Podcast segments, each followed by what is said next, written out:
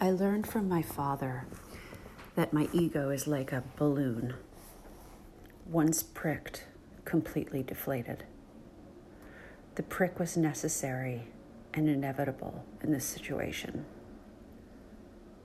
I walk with a head like a balloon, taunting, cheering, fragile, and righteous, and the silver pin in a hand or mouth in one swift and tiny motion arbitrary or intentional, does away with me.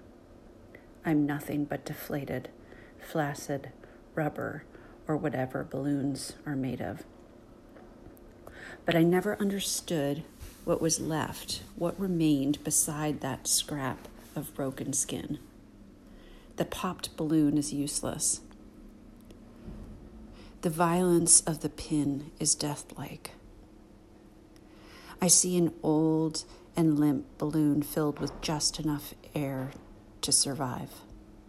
If squeezed here, it moves there. If it's trapped on the left, it moves itself to the right, slightly fuller, though not enough to make a difference. There's, a, there's inherent combat in this.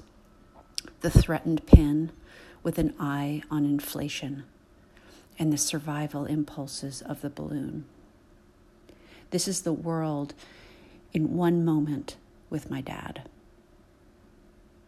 This is his world, childlike, manlike, a way to survive and find reason, name danger, and teach.